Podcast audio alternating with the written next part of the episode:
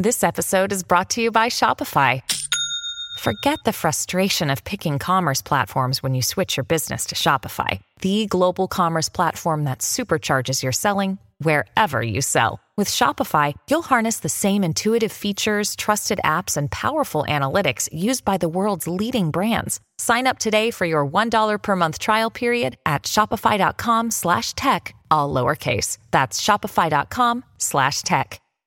Hello, everybody. This is Marshall Poe. I'm the editor of the New Books Network. NBN listeners like to read books and buy them. So we thought we'd tell you that right now, our friends at Princeton University Press are having a remarkable site wide sale. You can get 50% off books, including ebooks and audiobooks, with the code 50, F I F T Y, at checkout until May 31. You can save some real money on Princeton University Press books. I encourage you to go there and check it out. Welcome to the New Books Network.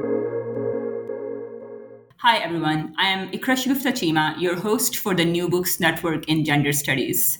Today, I'm very pleased to welcome Dr. Jennifer Jill Fellows and Dr. Lisa Smith to talk about their book, Gender, Sex, and Tech An Intersectional Feminist Guide, published by Women's Press in 2022. In this wonderful book, Dr. Fellows and Dr. Smith invite the readers to rethink the ways we approach and understand our relationships with everyday technologies and the way these technologies inform our um, every dimension of our gendered lives. They mostly use the Canadian experience as an example here, but given the presence of similar technologies globally, these experiences and commentaries are relevant to people everywhere in the world. And with that, let's get started. Thank you so much for joining us today. Could you introduce yourselves to our audience? Okay, I'll go first. Thanks for having me, Iqra. Um, I'm Jennifer Jill Fellows. I go by Jill, so you can call me Jill. I'm a philosophy instructor at Douglas College, and I work mostly in feminist epistemology and feminist philosophy of science. I'm also a 2022 podcasting fellow of the Marc Sanders Foundation for Public Philosophy, and I make academic podcasts. But now I'm a guest, which is always really fun. So thank you for inviting me.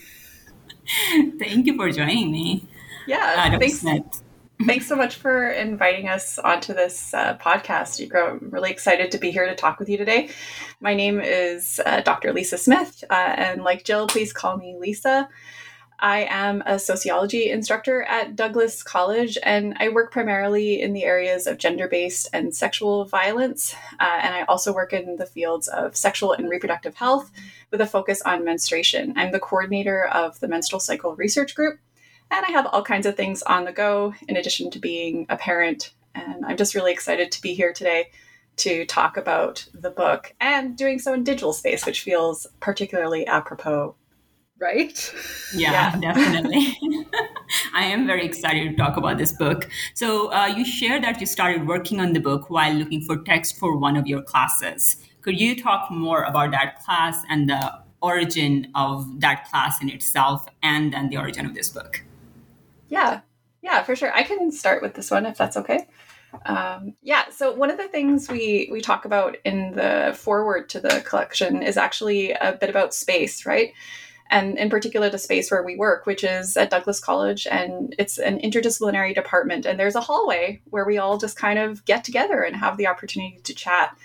And the course actually was an idea at the time that we started to conceive of the collection because Jill and I were chatting about ideas for new courses that could be offered in the gender, sexualities, and women's studies department. And we thought, hey, why is there not a course about technology? One that looks at reproductive health technologies, one that looks at computers, uh, one that looks at surveillance, one that looks at baby bottles. Uh, and yeah, we thought that was a great idea. Jill, I'll pass it over to you. Yeah.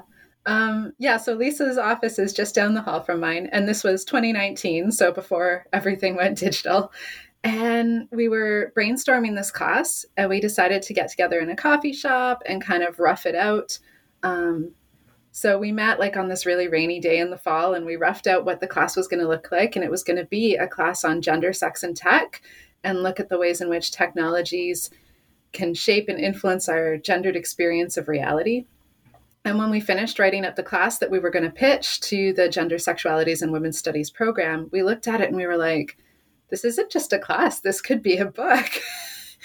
so we we we did pitch it to the Gender Sexualities and Women's Studies program, and it does now exist as a class that I'm teaching this fall, 2022, for the second time, which I'm very excited about.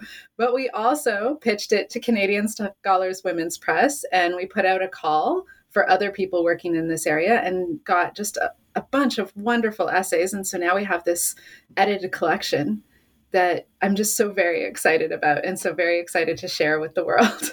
Mm-hmm.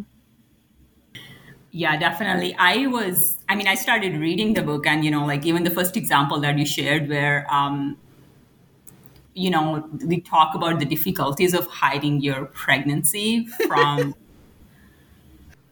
the surveillance it was so shocking and like at the same time amazing to me read through that. I actually like you know instantly like started talking with my friends in our like chat groups and i was like oh like have you ever thought about this before? and all that. So this is a really really interesting project. Um one more thing that you do in the book is like you expand the term technology to include items that most of the time we don't think of as technology. For example, uh, you include menstruation supplies and contraceptive pills in technology. What inspired this expansion and how does this affect, or how do you hope it to affect the existing ways people think of technology? I'm gonna throw this to Lisa because I'm yeah. I, I, have things to say here. I yes, I know. I feel but, but Lisa is more grounded in the physical tech. I tend to do more digital mm-hmm. stuff. So I'm going to throw it to her and then and then maybe yeah. I'll say some stuff after. yeah, I've been thinking a lot about this and I think this is one of the things that really drew me into the collection because I teach a course in surveillance and I really love teaching that class. But I really noticed through teaching that class that folks are just so drawn to this virtual world as kind of like the poster child for what technology is. And I think that's partly because what excites us about technology is always what's newest or freshest or most in front of our eyes, right? And everybody's talking, of course, about the meta right now, right? But we don't think about how all of these technologies kind of just hover in our everyday world that are much more banal just because they've been there for so long right and so i suppose i'm really drawn to trying to ground myself but also my students uh, those folks around me to taking those things not for granted, right? Like those things that were um, wildly innovative at the time or that really had um, an impact maybe on how we experienced our, our physical world, our mental world, everything. Um, and definitely our gendered bodies. Um, the other thing I think that's important to think about is the extent to which what gets counted as technology is, is very much a political and social process um, that has implications for how we perceive the value of those things um, and how we perceive what kinds of things are necessary and needed. And so for me, um, defining things as technologies is important um, insofar as, as it draws it into conversations about other kinds of access issues. So um, people need access to the internet, but they also need access to menstrual supplies. And both of these things are uh, things that augment our capacity to manage our bodies, to engage with others. Um, but one is often counted as technology and one isn't. And I think that's not uh, just you know by happenstance. Um, but I'll pass it to Jill as well because we had a lot of conversations about this. Um, because as she knows, as a philosopher, uh, there's lots of folks that have also used even far broader definitions of technology than just physical tech. Yeah. So I, I completely agree with Lisa that if we associate the word technology with just digital tech, that's quite limiting. And I think it leaves us with this picture that nobody pre 20th century had to deal with technological advancements because that's really when, you know, the mid 20th century is when digital tech really took off and started affecting people's day to day lives. Um, and I think we know that's not true. So, one reason to expand the definition of technology um, is to be able to make this much more interdisciplinary, right? So, we can include anthropologists and archaeologists and historians and talk about technologies of the past and how the legacies of technologies of the past still influence our present lives. And one essay in the collection that I think is really interesting in taking a quite broad definition of technology is the essay by Jennifer Heitz Thomas, where she looks at medical technologies um, technologies of gender confirmation surgery and technologies of genital augmentation, both of which are medical technological advancements. But she also talks about what's known as technologies of discourse, which is something that shows up in philosophy. Um, it shows up in other disciplines as well. And it's this idea that the way we talk about something is itself a technology because it is a technique for shaping our reality, right? Technologies are ways of intervening in and shaping and controlling our reality. And technologies of discourse do that as well, the way we talk about things. So she talks about technologies of medical discourse, specifically the discourse of what counts as authentic or what counts as natural when it comes to the human body, and how those technologies of discourse interact with medical technologies and who gets offered certain medical technologies, who has ready access and who doesn't have ready access to certain medical technologies. So, broadening our understanding of the word technology beyond just digital tech, I think really helps us to focus on, as Lisa said, technological tools all around us that go unnoticed a lot of the time and that can include things like language, right? Um, as well as including things like uh, menstrual supplies, birth control pills, baby bottles, zines, right? That's another thing in the book talking about the zines and e-zines. We have physical tech that then has kind of digital echoes. So we have a physical tech in the zine and we have digital tech in the e-zine. And what what happens when we move mediums when we're doing something that ostensibly might look very similar or the same, but now we're doing it in a different technological medium.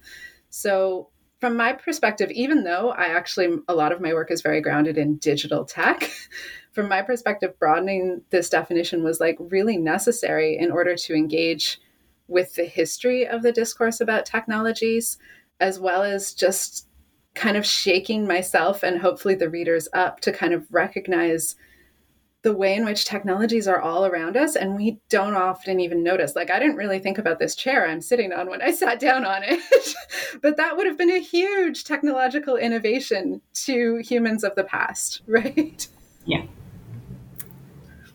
Definitely. That's very fascinating. And with that, it reminded me the start of your chapter where you talk about, you know, like how late 90th and 20, 20th century women were computers and it's such a great hook because I read that sentence and instantly I was like, oh, you know, like I was flipping through pages because I was like, I want to know more about that, you know, like what does it mean and all that.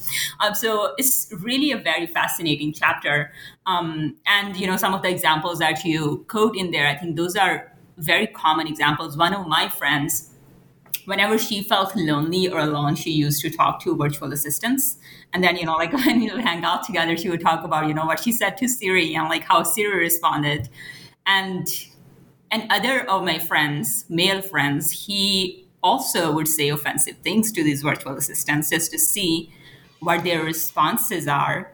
Um, and it's just like all so interesting to think about. Could you please talk more about your chapter and just kind of like elaborate on some of these ideas that you discuss in there? Yeah. So one thing I will say is, yeah, I think my, talking about my chapter comes fairly naturally from what we were talking about because while I do work specifically in digital tech most of the time, when I was doing the research for my chapter, I did end up talking about the transition from physical to digital, right? So my chapter examines the gendering of virtual assistants, sometimes also known as digital assistants. And the, the three main players here are Siri, who you've mentioned, and Alexa and Google Assistant. And when they were launched, all of them were launched with female voices. Two of them, Siri and Alexa, have female names. Um, even now, you can switch all of them to male voices now. That happened quite recently. Alexa just launched a male voice late last year, I believe. Um, but all of them until quite recently started with female voices. I think Siri just made that change in the last little while that now you have to pick. It doesn't just default to female anymore. Um, so there was this strong association of digital assistants with femininity and they were feminized. They had female voices, female names. They also had patterns of speech that are commonly identified as feminine. So they would phrase things as I think, or I'm not sure, kind of softening and making their claims sound less authoritative, which is a classically feminine style of speech. And so I was really interested in why this was happening.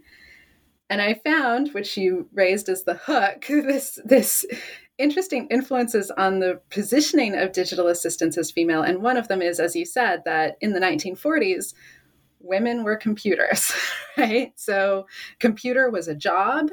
Um, and it was a job that was mostly, though not exclusively, but mostly done by women.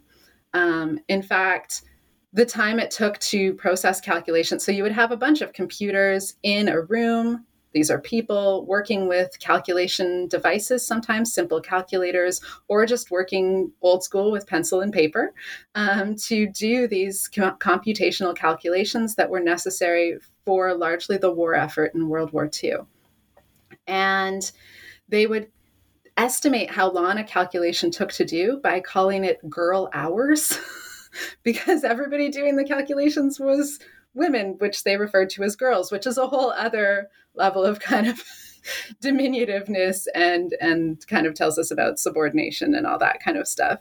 So there's this is all really well documented the history of computers as people by um, historian david alan grier and so i thought well this is really interesting because now we've kind of come full circle right we had women as computers and now we have computers as women and in addition not only were women computers in the 1940s, but research done by S. Braunom and her team also through the 20th century found that computers, even after they became digital, continued to be marketed in a very feminine way. Um, computers were taking this kind of very feminized, very secretarial role, right? Um, so we have a positioning of computers that is very much feminized. And so it might seem pretty natural then for Silicon Valley to reach for this familiar stereotype when they come to create like Siri, um, which is the earliest virtual assistant. But I didn't necessarily think that was the entire story. So I also reached, reached for a philosophical concept from feminist standpoint theory, um, which is a theory in epistemology, the study of knowledge. And the concept I reached for is the concept of epistemic advantage. So, epistemic advantage basically hypothesizes that people in a marginalized position in society have access to unique forms of knowledge that the dominant group might not have. So, this is the idea that women may understand men better than men understand women, or philosopher Charles Mills has written about this with a uh, with reference to the experience of Black Americans in the United States, that Black Americans often understand white culture better than even white Americans understand white culture. So we have a lot of white people saying there is nothing that is white culture, for example. Um, and so it's this idea that if you're in a marginalized position, you kind of have to know this stuff often for your survival and for your safety. And so you understand social structures and you have access to a whole bunch of knowledge about the dominant group. And the dominant group doesn't really know much about themselves or about you if you're the person who's marginalized. And so I thought, well, if virtual assistants then are signaling this kind of subordination and marginalization by pretending to be women, I mean, they're not pretending, they've been coded to be women. What does this do? And I argue in the chapter that I think this is another motivation for the feminization of di- digital assistants because they're mimicking a subordination. And that places us, the user, in a position of dominance, right? Where we can do things like your friend in terms of sexually harassing them, and they don't really call us out on it. And in turn, by having this kind of false sense of security, false sense of power, we hand over so much information to virtual assistants. And this goes back to my colleague Lisa's discussion on surveillance, right? Like we become comfortable with this surveillance because we feel like we're empowered, because we feel like they're assistants, they're submissive, they're subordinate.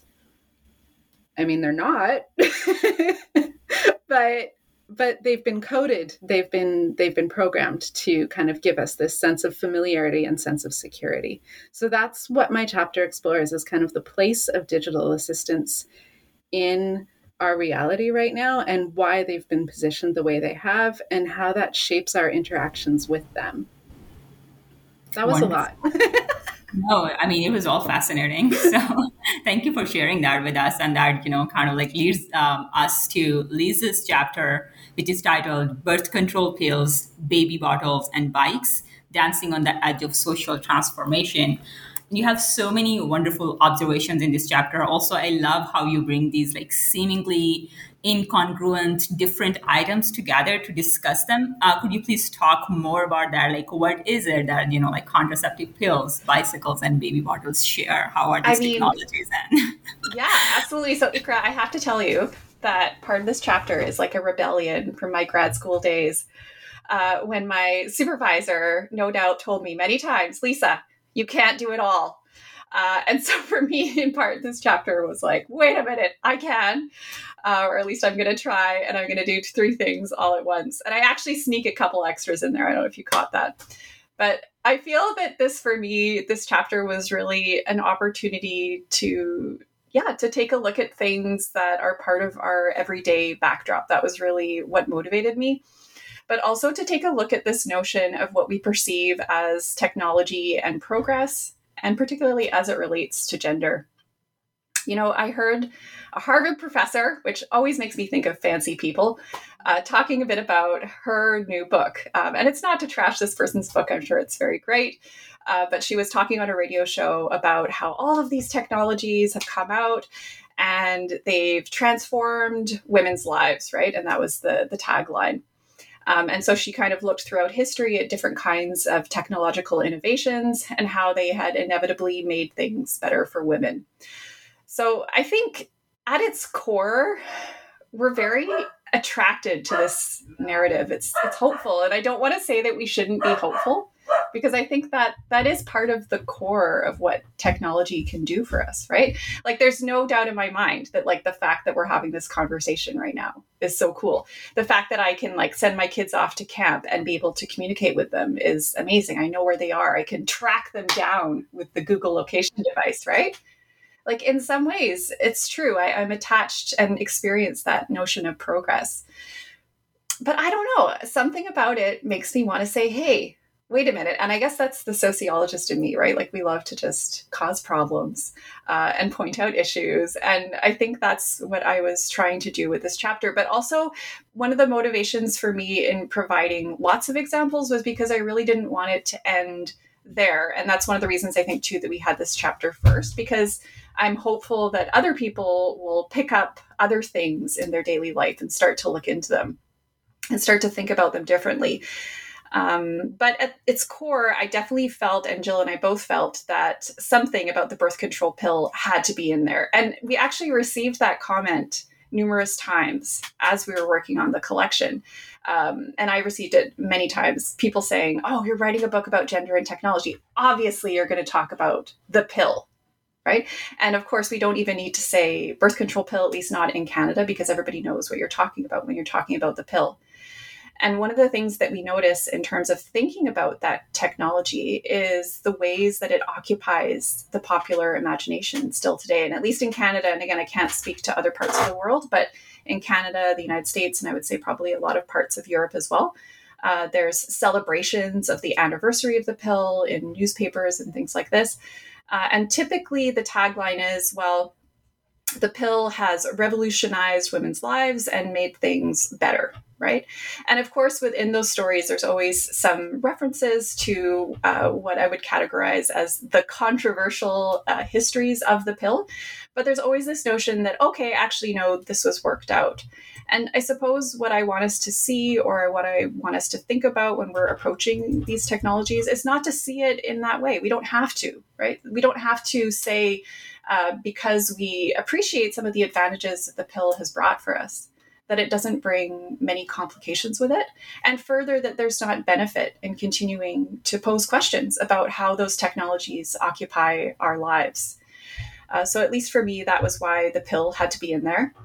And then in other moments, uh, as I started to explore the connections between these other devices that I chose to look at, right? So, baby bottles and bikes, uh, I started to see similarities in, in ways, but also differences. And so that's why I try to tease out in the chapter. I feel like baby bottles is one that people wouldn't necessarily expect to be there. And that I suppose is partly why I wanted it to be in there. But as I talk about in the chapter, I heard about uh, this dig site where um, this uh, archaeologist uh, found these ancient uh, infant feeding vessels. Um, and myself, uh, I was really fascinated by this, and I kind of got trapped into that myth of progress myself. So I started, like, as I was hearing the story, thinking, like, oh, wow, this must have transformed gender relations and done all these things. And it was actually not until I talked to my colleague who does work in this area, kind of adjacent, um, that I had to give myself a check and be like, actually, we don't fully know because we don't live in that space. And further, like any technology, there are multiple ways that it fits into human life uh, and experience. Um, and the last thing I'll say is about bikes, because I think that's one like I say in the chapter, that some people might expect and some people won't. So if the pill's expected, baby bottles are maybe unexpected. Bikes, I think, are probably one that people, some people might be in the know. Uh, but definitely, there's uh, similar kinds of discussions uh, early days in cycling about the capacity of this technology to uh, transform women's lives. Um, but also, on the flip side, people limiting access to it because it was perceived as potentially causing all kinds of issues. Um, and so, in the contemporary context, the way these histories are remembered about cycling is um, often very one dimensional in terms of popular space. And so, one of the things I invite readers to do is to take a look at some of the ways that the history of cycling is talked about, and in particular, who's excluded, right? So, we don't see a lot of discussion, for example, about um, the early days of Black cyclists in uh, the United States, for example um, even though some historians are doing work in this area, really good work. And this, in many ways, echoes in the contemporary context of cycling, which still remains a very uh, white dominated space, at least in terms of representation. And what I wanted to end on is take a look at some of the groups that are seeking to transform that. So I'm really excited to learn about spaces where people have um, noticed a gap or noticed an issue and sought to create change through community. And in this case, I thought it was interesting that it ended on the use of social media as a way to pull people together through the organization Black Girls Do Bike. Um, so, my hope with this chapter is that people seek out other technologies that they think are somewhat every day and that are worthy of a second look. Um, but also try to take a look at some of the ways that folks within their community spaces are either pushing back or seeking to change the way that those technologies are experienced, used, thought about, or even represented. Uh, so, yeah, I'll end there. Yeah. Yeah, thank you so much for um, a comprehensive response. And as you said, like these conversations still, like despite their long histories, they remain very relevant as means of um, you know, just kind of like autonomy over women's bodies or mobility to just, you know, kind of like go in public spaces. Um, and, um, you know, in Pakistan, still like access to bicycles or just, you know, like the ability to just kind of like use this one technology and access a public space and like just to be there is still very contentious along with of course like contraceptive pills and baby bottles and all of these issues. So um, i think this chapter not only shows the possibility of like talking about you know like any number of things if you like want to um, i think it really kind of like shows like impressive skill in writing in that way too by bringing these elements together. Um, so that's super cool can I Another jump in? Sorry. No, no, no. Sorry, go ahead. I also, one thing I really like about Lisa's chapter, and it's echoed in a lot of different chapters, is this idea that we often do have this t- promise of technology as progress, right? It's going to overcome all of the ills of the past. And Yet, a lot of our researchers found that if we aren't carefully examining what the ills of the past are, they just get reproduced online or they get reproduced in a new physical tech, um, either through the manner of development or um, the manner of use or the way people talk about it, the technology of discourse. And so, yeah, what we see is that quite often the the discriminations or the oppressions or the problematic aspects that were already there are not solved by the technology unless we are meaningfully looking at what these problems are and how they came to be and how they are sustained. Instead, what happens is that they're just kind of reproduced and amplified by the technology. Um, and that came out in a number of different chapters. So when yeah, when Lisa talks about the ways in which we preserve kind of a history of technology in a very one dimensional way, like, yay, birth control pill, um, we see this again. We kind of see an erasing of the problematic ways the pill was developed and put into use. And this doesn't allow us to really use technology in a mindful way to reshape reality. Mm-hmm. Definitely. Yes. And I think that your book does a great job of highlighting that with, you know, other menstruation technologies as well. Um, for example, where you talk about the cup and like the problems and um, issues that emerge when we talk about the access to that. And, you know, um, and then there's the problem of cultural diversity there as well, like how it is perceived in different cultures. Um, another thing that I really, really like about the book is that you provide enough materials for the readers to advance this discussion on their own if they want to. You provide them resources and you give them prompts for further um, thinking or just, you know, like these ideas that they can employ if they are using the book in another classroom, which I think people should because it is such a comprehensive book. You know, it's like basically the material for a whole class. Um, so, how did you decide to structure your book in such a way? Hmm. I feel so okay. I have to give a shout out. I know I'm going to turn your question a little bit because I, I really want to flag that there are, I think, four undergraduate authors in the collection, um, which I think is really amazing. And for me, at least, that was part of the motivation behind framing the collection in this way. Um, I teach at an undergraduate institution and I do research in community. And that's the kind of scholar that I really, scholarship, sorry, I should say that I really care about. I want my work to be accessible. I want people to be able to read it and understand it. I don't want them to be like trying to figure out like what I'm trying to say by reading it, you know, 20 times. Not to say that uh, what we say is not complex, but I really wanted it to feel like something that my mom could pick up, and she's actually reading it uh, currently two pages a day. um, and she, you know, like she was chatting with me about it yesterday, and, and she was, you know, asking all these questions about about the things we were writing about. And to me, that really excites me. I feel like that's what scholarship should do, and especially scholarship that is um, trying to unpack technology, because that's a really important thing to do. I think that we should be encouraged to do that um, and I think we should be encouraged to do that together. Um, but also by taking a good hard look at ourselves and some of our own habits. So that was really something that Jill and I talked a lot about. And I think it's very uh, feminist as well, right? To encourage reflexivity um, in terms of one's own positionality, but also to be thinking in terms of how can uh, dialogue add to our understanding. Because I, I really feel like this collection would have been something very different if it just included um, Jill and mine's voice. Um, but I'll pass it off to you, Jill. Yeah. So, like Lisa said, a lot of the structure of the book is, I think, as a result of the institution we both work at and the and the kind of jobs that we do teaching undergraduate students and I do think it's awesome that the book has undergraduate researchers, it has master's researchers, it has doctoral candidates, uh, it has postdoc, it has people very late career, and it's all side by side. And one thing that we really wanted to highlight was that you can be very accessible without losing intellectual rigor.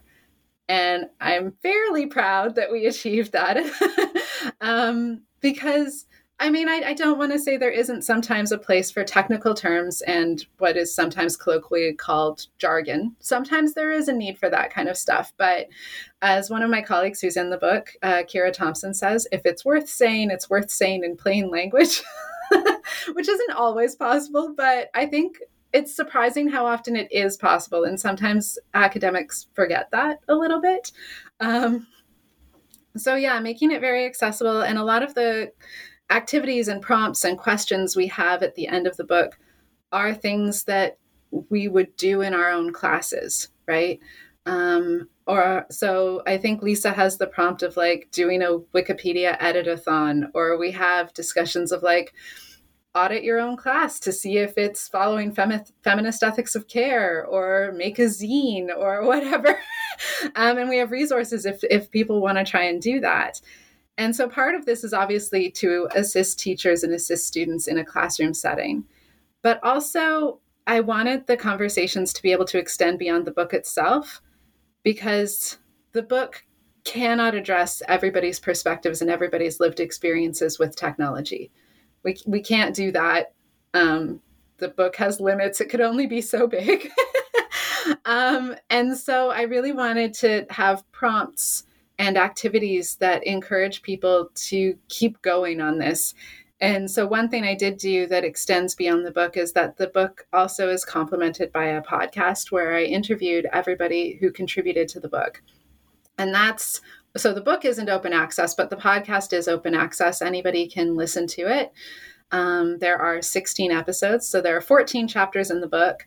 But and then there are two additional researchers who originally were going to be part of the book, and then because of time commitments and other issues, they had to pull out.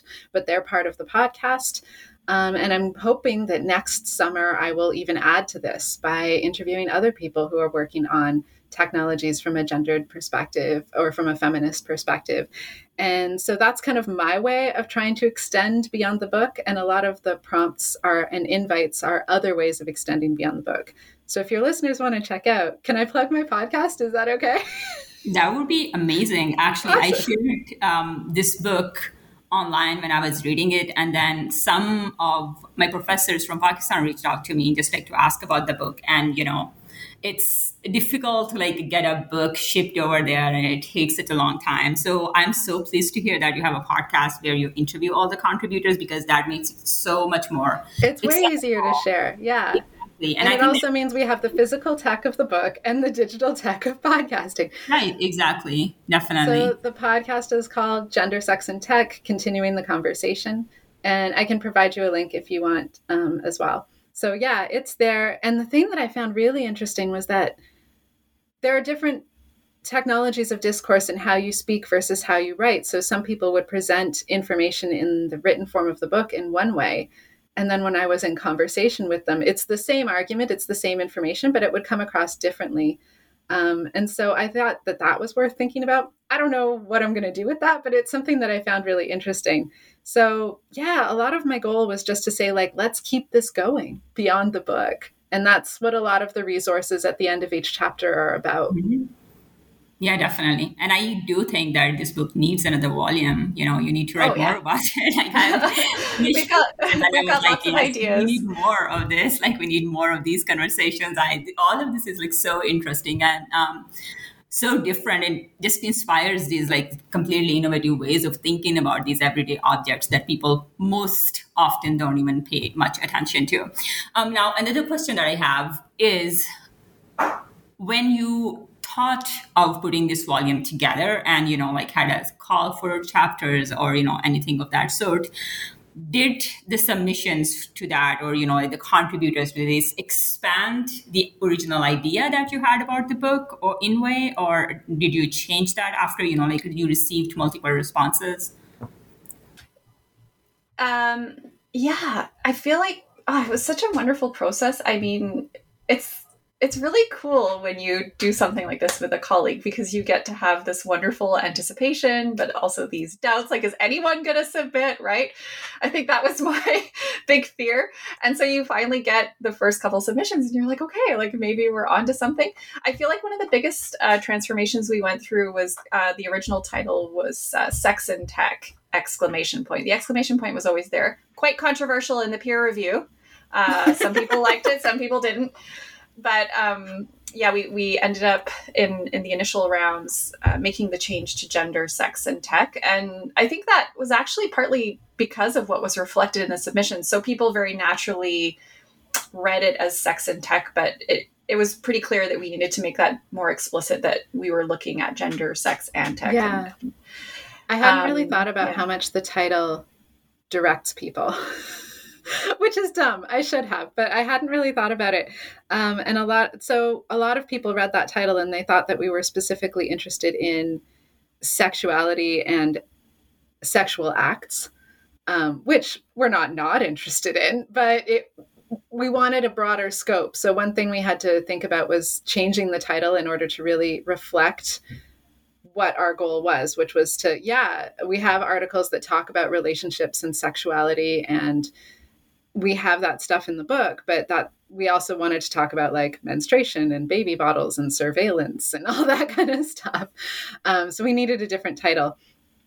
And I think, is there some, anything else that changed as the as they came in. I mean, one thing that I found really, really interesting as the submissions came in is this isn't the first time I've worked in an interdisciplinary space, but it's probably the first time I've taken on kind of an editor mentorship role in an interdisciplinary space. And I found that really interesting because, in part, like my background is philosophy. And so I'd be reading some of these and I'd be like, well, I don't know what an autoethnography is. Like, that's an anthropology term, and I don't know what that is.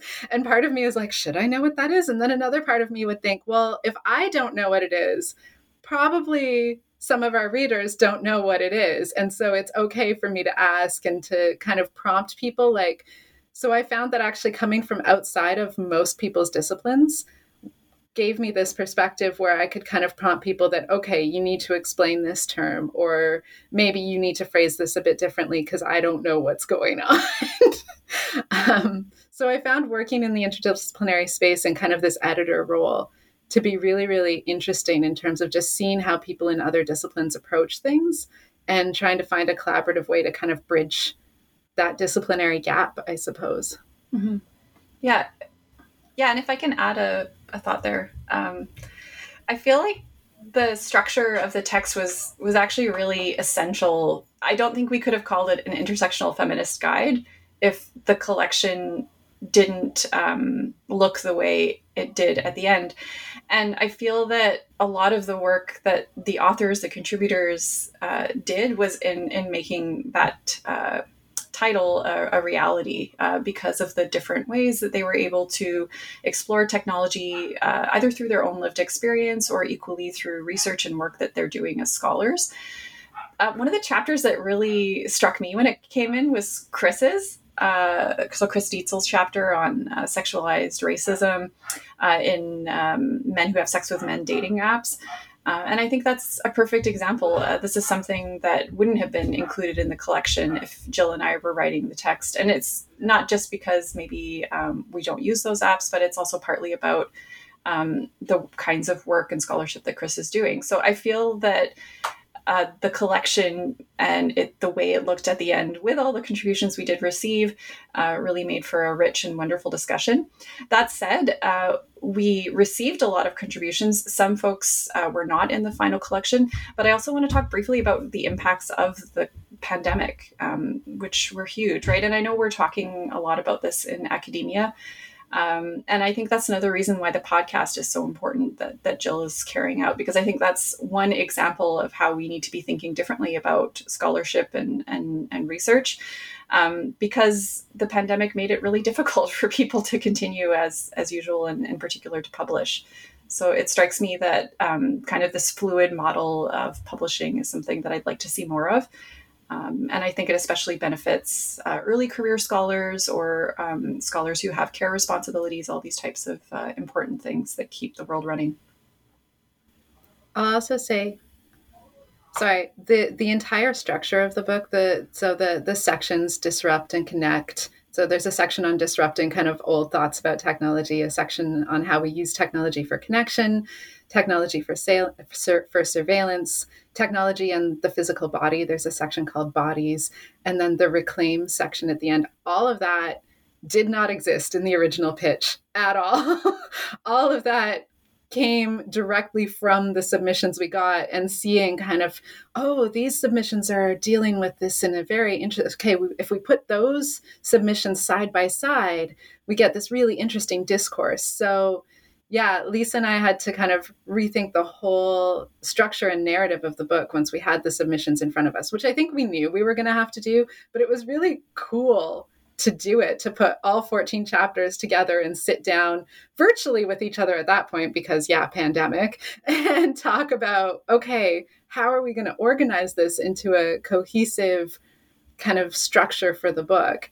Um, so, yeah, uh, that all was very very different than the initial imagined pitch to the editor to the publishers had been and it was really rewarding to kind of work through the chapters that way and to put them in these different sections together. Yeah.